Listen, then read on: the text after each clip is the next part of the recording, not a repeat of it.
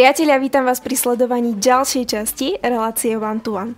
Moje meno je Baška a mojim dnešným hostom bude obchodný riaditeľ spoločnosti Ibizin Gold, pán Filip Horáček. Dobrý deň, vítam vás u nás v štúdiu. Dobrý den, dobrý den všem a děkuji za pozvání. Ďakujeme my, že ste naše pozvanie prijali.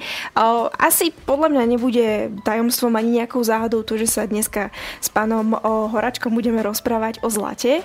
A môj taký osobný názor je, že zlato, alebo teda ja osobne, vnímam zlato ako tzv.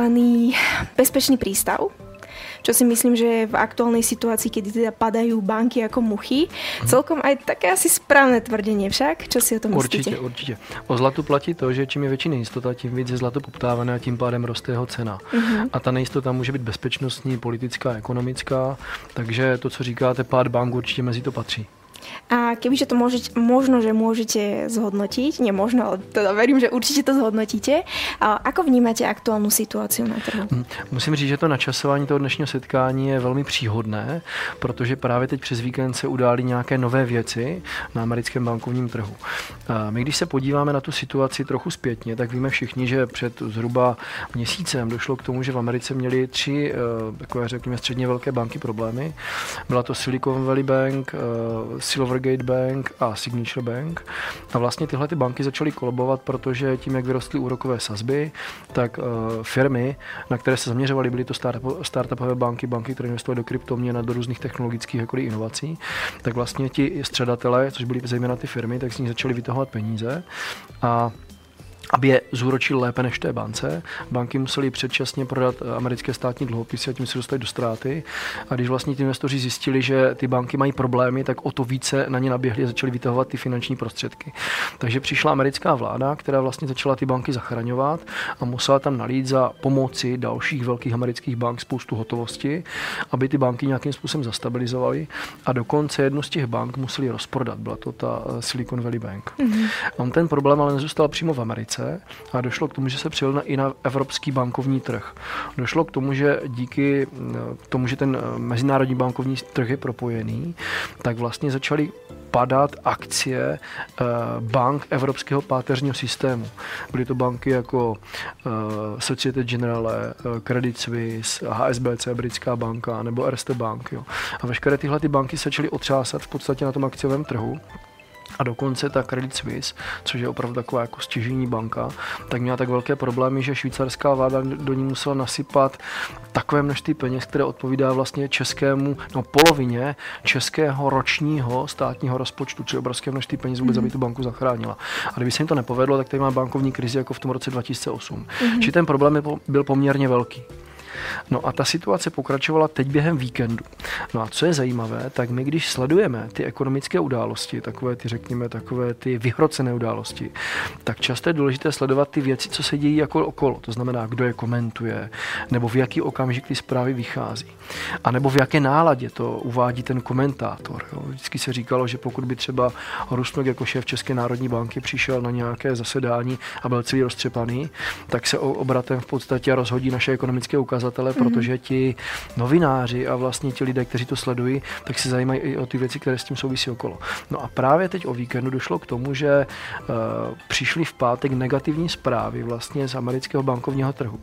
A tam se děje to, že pokud chcete vydat hodně negativní zprávy, tak se vydávají právě v okamžicích, pokud to dokážete načasovat dlouhodobě, tak je vydáte někdy uh, mezi Vánocemi. Jo. Třeba chcete vydat nějaký nepopulární zákon, aby to, si toho lidé moc nevšimli, tak to je ideální čas, protože lidé jsou na svátcích a nikdo to pořádně nesleduje. A když to nemůžete dobře načasovat, tak se snažíte ty zprávy posunout na pátek odpoledne, kdy už to nikdo nečte a máte víkend na to, abyste stihli tu situaci do pondělka do rána, než se otevře burza narovnat. A my jsme viděli, že právě tyhle ty negativní ukazatele se zveřejnily v pátek odpoledne a viděli jsme, že během víkendu došlo k tomu, že ta situace začala zpracovávat. Druhá důležitá věc je, kdo to komentuje. Pokud ta mhm. situace je, řekněme, závažná, ale ne nějaká totálně kritická, tak to komentuje ministrině financí Janet Jelenová. Když vidíme, že ta situace je horší, tak to komentuje šéf Fedu Jeremy Powell. A když vidíme, že ta situace je skutečně vážná, tak vystupuje americký prezident Joe Biden. No a tuhle situaci komentoval Joe Biden. A k čemu došlo? Došlo vlastně k tomu, protože ty banky se otřásly tak se zachránily nejen tyhle ty tři banky, ale část dalších bank měla problémy. Jedna z nich byla First, uh, First American Bank, která v podstatě se začala také otřásat a spousta bank, tuším, že jich bylo 11, se složili a vložili poměrně velkou část hotovosti, aby ta banka to ustála. A když teď vlastně před tím víkendem vyšly zprávy z eh, amerického bankovního trhu, tak se zjistilo, že ta banka přišla o 40% svého kapitálu.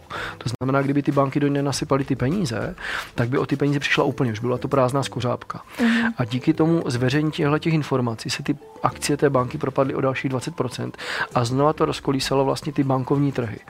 Takže během víkendu se mm, usnesly vlastně eh, ty americké instituce, které vlastně do toho mají co mluvit to znamená ten federální rezervní systém pro, pro ochranu bankovních vkladů a podobně.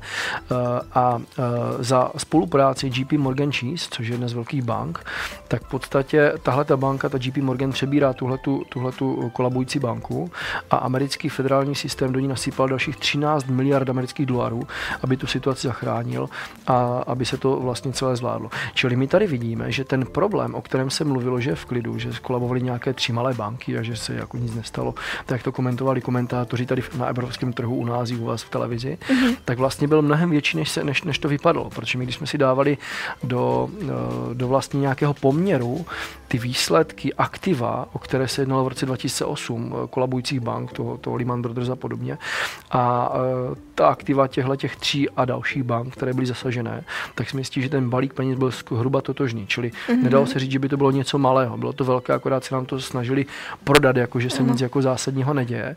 A ty problémy, které se ukázaly teďka po měsíci, nám ukazují, že ten problém není vůbec zažehnaný a že ten problém stále trvá. Mm-hmm. Takže uvidíme vlastně, co to bude znamenat dál.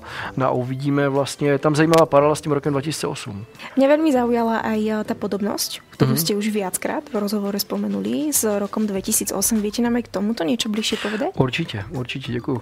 To, to je velmi zajímavé. My jsme to s kolegy vlastně sledovali a e, zaměřovali jsme se na, na ten rok 2008 a zjišťovali jsme, jaké tam jsou právě ty podobnosti.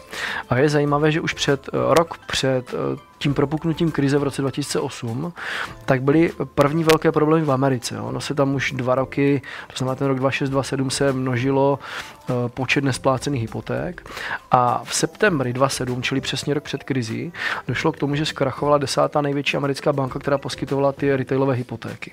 To byl takový první otřes, který tam proběhl, americká vláda si o ní postarala, zachránila ji a prošlo to dál a vypadalo, že situace je v klidu. Ale vůbec to nebylo v klidu, stejně jako teď. A vlastně, eh, řekněme, v podpalubí se děly další turbulence, které navenek nebyly vidět.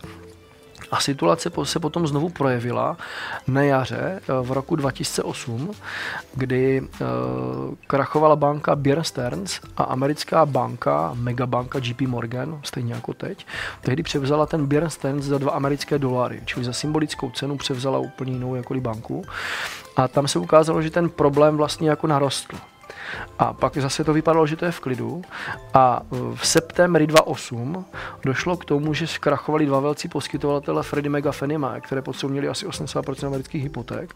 Ti, ti, ti, se úplně vlastně položili a asi deset dní na to zkrachovala, tuším, že to byla druhá největší investiční banka v dějinách Ameriky, uh, Lehman Brothers která je symbolem vlastně toho pádu trhu v roce 2008 a pak začala opravdu ta, ta, ta mm-hmm. americká krize, kdy to zasáhlo potom tu borzu, bankovní systém a veškeré ty konsekvence. A když se děláme na americké akcie, tak potom v roce 2008 oni propadli o nějakých 55%, index Dow Jones o 52% spadl Standard Poor's a trvalo zhruba pět a půl roku, než ty akcie se vrátily na ty původní hodnoty před tou krizí. Mm-hmm.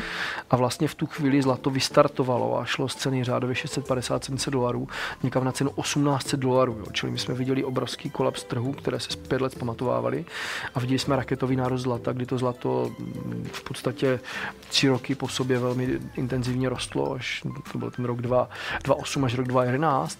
Potom během roku 2012 to šlo do boku a v roce 2013 to zlato začalo potom jít do nějaké korekce. Jo. Ale viděli jsme velmi dynamický vlastně nárůst ceny zlata, které vyrostlo řádově nějaký 270 a zaokrouhleně o 300%. Jo. Mm. Či byl tam velmi dynamický nárůst zlata. No a ta paralela je vlastně v tom, že my když se díváme na tu situaci teď, mm-hmm. tak vidíme, že tehdy na jaře převírala banka eh, JP Morgan Chase banku Bernstein za 2 dolary. A my jsme viděli, že HSBC eh, banka převzala britské divize Silicon Valley Bank za, za jednu britskou libru, taková podobná mm-hmm. metafora. A viděli jsme, že vlastně ta Silicon Valley Bank byla jako rozprodaná, zachráněná. A teď vidíme znova, že JP Morgan Chase zachraňuje vlastně tu First American Bank. Uh, opět teď a máme tady jaro, a uvidíme, co to udělá. A já si teda osobně domnívám, že ten problém není vůbec u konce, že to bude pokračovat. Mm-hmm. A myslím si, že opět se to ukáže v září, jo, protože ono je to takové zvláštní, ale ono to má jakousi sezónnost a vlastně často se o velkých prázdninách a o Vánocích nic moc neděje. Ta burza je taková jako usedlá, mm. protože ten hlavní evropský trh je vlastně na prázdninách, my jsme tady v tom mírném pásmu a ta naše západní kultura vlastně je taková jako utlumenější a často právě na jaře a na podzim propukávají ty věci. Že já se domnívám, že na podzim, pokud to nebude ještě teď do léta, takže na podzim se nám znovu něco ukáže a myslím si, že ta paralela je tam zajímavá, že jsme viděli prostě jaro 2.8 a podzim 2.8 to potom propuklo a já se domnívám, že teď máme tady jaro 2023, uvidíme na podzim 2023, co bude. Samozřejmě nechci tím říct, že se zopakuje situace s tím zlatem, nikdo nevíme, co bude. Jo? Ale když se díváme, tak tam jsou skutečně velmi zajímavé paralely. A co bych chtěl říct, věnujeme tomu pozornost. Jo? To je asi jako mm-hmm. důležité. Podívejme se vlastně na to, co se děje, věnujeme tomu pozornost, nenechme to minout, protože to může být ještě zásadní. A zlato se opět může ukázat jako velmi silný stabilizátor portfolia a ten, kdo to zlato nebude mít, tak může mít problém. Mm-hmm. To zlato skutečně z toho vyšlo velmi významně a velmi dobře. Uh-huh, uh-huh. Wow, akože naozaj veľmi zaujímavé informácie, úplne, úplne ich hltám. My sme sa ešte predtým, ako sme začali, uh, začali v podstate uh, nakrúcať, rozprávali aj o nejakých ďalších zásadných zmenách a novinkách uh-huh. a vy ste spomínali aj nejakú reguláciu na trhu s kryptomenami. Uh-huh. O tomto by ste uh, možno, že mne a našim divákom vedeli povedať niečo viac? Určitě, určitě. Dochází k tomu, no to je takový širší téma zase, protože dochází k tomu, že se pořád mluví o digitální měně, CBDC. Eh, kdy vlastně dochází k tomu, že jednotlivé, hm, řekněme, nadnárodní instituce se snaží zregulovat ten systém tak, aby vlastně existovala pouze digitální měna, aby jsme neměli možnost té digitální měny únik a dokázali lépe ovládat a pracovat vlastně s tou masou peněz, kterou budou mít lépe pod kontrolou. A ty úniky vlastně z toho jsou v zásadě tři. Je to nějaká hotovost, cash, který máme k dispozici, který nedáme do banky, ale budeme ho mít doma. Eh, potom je, jsou to kryptoměny a potom je to zlato. Jo, a vlastně tenhle ten systém se začíná čím dál víc utahovat. My třeba, když se podíváme konkrétně v České republice, tak můžeme vidět, že to nejsou žádné konspirační teorie, ale že skutečně třeba Oldřich Dědek, bývalý viceguvernér České národní banky, tak zpracoval návrh přímo na to CBDC pro, pro Českou národní banku. Viděli jsme, že skupina senátorů v České republice vystoupila s požadavkem práva na hotovost zakomponovat ho do, do České ústavy. Takže vidíme, že skutečně ty, ty akty už přímo probíhají, čili nemůžeme se bavit skutečně o žádných konspiračních teoriích, jsou to mm-hmm. fakta, která se začínají jako dít. No a tady vidíme vlastně další krok, který eh, nám to trošku utáhl. A to je, že teď právě se minulý týden došlo k tomu, že eh, v rámci evropského legislativního trhu se v rámci kryptoměn schválil nový zákon, který má zkrátku MIKA a který vlastně řeší kryptoměny. A jeho cílem je ty kryptoměny více zregulovat tak, aby vlastně bylo obtížnější se do toho kryptoměnového systému dostat, aby nemohl stát mimo ten standardní systém. A vlastně ta zámínka je jako u všeho praní špinavých peněz. Jo? To je i ten důvod, proč se říká, musíme utéct od hotovosti, protože dochází k praní špinavých peněz přes tu hotovost. Mm-hmm. Musíme utéct od kryptoměn, protože dochází k tomu, že tam utíkají vlastně nějaké, řekněme, černé toky peněz nebo nějaká šedá zóna ekonomiky, mm-hmm. jo, se tam může jako odehrávat. Ale v zásadě jsou to záminky právě proto, aby ty státy dokázaly více regulovat ten systém. Uvedu konkrétní příklad. Pokud by například eh, byly záporné úrokové sazby v bankách, které mají za úkol nás přinutit rychle utrácet, tak my pokud budeme mít hotovost a vyvedeme ji ven, tak vlastně nebudeme nuceni ty peníze tak rychle jako utratit, mm-hmm. jako když necháme na těch bankovních účtech a vlastně začnou nám to požírat ty záporné sazby. No, čili čili to, to je jakýsi mechanismus, který, který, uh, který ty státy snaží zavést a vlastně udělal se další krok a to je právě ta regulace toho, uh, toho kryptoměnového trhu na té evropské úrovni, který vlastně se zamezuje uh, a, a uzavírá pro ten vstup. A to, co třeba bych dneska doporučil, tak není ani to nějak zásadně nakoupit ty krypta, ale spíš řídit si ty účty, dokud je to ještě jednoduché. Mm-hmm. Udělat třeba nějaké malé nákupy, aby tam člověk mohl stoupit a měl, měl tu legislativu jednodušší, protože ty bariéry budou čím dál větší. Mm-hmm. To, je, to je taková druhá zajímavá věc, která se teď, teď udála během minulého týdne. No, celkom mm-hmm. opäť zaujímavé info, ďakujem. A viem, že ste spomínali ešte jednu novinku mm-hmm. v rámci teda možno, že nejakej ťažby, mm-hmm. ťažby ano, zlata. Tak ano, ano, ano. Jo, je, je to zase před měsícem. Přišli z Gold World Council, což je vlastně organizace, která združuje informace o zlatě, tak přišly nové statistiky, které vlastně uvádí, že vzrostly náklady těžby. To je možná velmi zajímavé. Mm-hmm. Ty náklady těžby eh, se to nazývá jako all sustaining cost, jako čili celkově udržitelné náklady, které se počítá vlastně všechno, co souvisí s těžbou eh, a ty náklady vyrostly řádově nějakých 18% ve světě. Aktuálně se pohybují mm, průměrně, oni teďka nejsou úplně poslední data, jo. Ty poslední informace byla něco kolem 1100-1200 dolarů za trojskou unci. Mm-hmm. A čili teď nám to vyrostlo 18, o 18%, ale je to jenom těžba. Jo, není v tom potom zpracovatel. To znamená, třeba ta rafinerie tam má další náklady, které mm-hmm. rostou díky tomu, že vyrostla cena plynu, cena energie a podobně. A samozřejmě na to tavení zlata a podobně se používá obrovské množství zemního plynu. Takže to jsou další nadnáklady, které v těch 18% nejsou zohledněné. To znamená, je asi zajímavé to, že z pohledu nákladovosti by se to mělo promítnout do ceny zlata. Mm-hmm. To znamená, je to jakási indicie, která může ukazovat, že cena zlata do budoucna poroste, nehledě na to, jaké jsou, řekněme, ty šoky v té ekonomice, jak jsme se bavili, ty bankovní systém a politika a nejistota a podobně, ale už jenom z pohledu nákladů prostě to zlato musí růst. Další věc je, že se otevírají nějaké nové doly. Tuším, že v Kanadě byly otevřené, protože zase jiné doly se uzavírají, čili tam je to takové nalej, vylej, nic nového se v zásadě jako nestalo z pohledu té kapacity, ve které jako těžíme. A očekává se, že ta těžba vyroste v rámci následujících dvou let asi o nějaké necelé 2%. Mm-hmm. Čili, čili poroste to, ale za, za potřebu vyšších nákladů. Jasné. Čiže čo byste možno, že odporučili našim divákom, ktorí možno, že zvažujú právě možno, že v týchto zaujímavých časoch nákup zlata, asi nečakať, předpokládám. Určitě, určitě. Ono je to právě takové zarážící, že když se díváme na cenu zlata třeba v dolarech, tak můžeme vidět, že uh, ta cena je značně vysoká. Jo? Je to jedna ze čtyř nejvyšších cen, když neberu dnes, ale beru prostě to poslední období, tak asi čtvrtá nejvyšší cena vůbec jako v dějinách. Jo? A nechat se tím odradit, protože jsme se dívali v tom roce 2008 před finanční krizi, tak ta cena byla po 100% nárůstu ceny. Jo, od roku 2000 do roku 2006 to vyrostlo o 100%, všichni si říkali, to zlato je drahé. A pak to vyrostlo o dalších 300%. Jo. Čili my samozřejmě nevíme, co, co bude. My můžeme akorát sledovat nějaké ty indicie. Ale jak jsem říkal, ty paralely jsou zřejmé a určitě bych doporučoval, pokud někdo zlato ještě nemá, tak nakoupit. A pokud někdo uvažuje nad nákupem zlata, bedlivě to sledovat. Mm-hmm. A prostě dobré průměrování ceny. Jo. To skutečně nám může pomoct v tom, že nenakoupíme draho, ale povezem se, řekněme, na tom nárůstu mm-hmm. a ta naše investice poroste uměrně poměrně tomu, jak vlastně poroste ta cena zlata. Uh-huh. To znamená, že o, doporučujete teda nějaký že o, pravidelný nákup toho zlata? Určitě. Hej. Určitě. Ono je to tak, že samozřejmě pokud někdo má hotovost, může nakoupit rovnou za hotovost, uh-huh. ale uh, je spousta domácností, která tu hotovost nemá. A právě naše firma ve spolupráci s váma umožňuje běžným domácnostem nakupovat zlato pravidelně, i pokud nemají dostatečně velké množství peněz a mohou, řekněme, za nějakých 30, 50, 80, 100 euro, prostě každý podle sebe, tak mohou pravidelně nakupovat. A pokud někdo má to větší množství peněz, tak moje doporučení zase, protože nevíme, ta cena může klesnout, vždycky po nějakém dynamickém nárůstu je mírný pokles, tak eh, doporučuji, i pokud člověk má velké množství peněz, chce nakupovat, rozdělit si to na třetiny. Uh-huh. Za třetinu nakoupit rovnou eh, a ty zbývající dvě třetiny rozložit, třeba řekněme na období jednoho roku uh-huh. a sledovat, co to zlato dělá. Pokud dojde k poklesu toho zlata, tak potom následně uh, můžeme ten zbytek, ty dvě třetiny vlastně rychle proinvestovat uh-huh. a tu cenu doředit tím poklesem. Uh-huh. Ale pokud vlastně by ta cena rostla i nadále, tak bychom za tu první třetinu nakoupili, tím jsme tu cenu vlastně zastabilizovali a ten zbytek se vlastně povezme s tím nárůstem pomocí těch pravidelných nákupů, které budou trvat řádově rok a ta cena nám neuteče. Jasně. A uvidíme, ale myslím si, že ty problémy budou pokračovat. Budou pokračovat. Tak o, akože možno, že by ani nebolo zle, ak by tie problémy pokračovali. Ak teda by ste plánovali možno, že nákup, nákup zlata, jednoznačne doporučujem sledovať celú situáciu.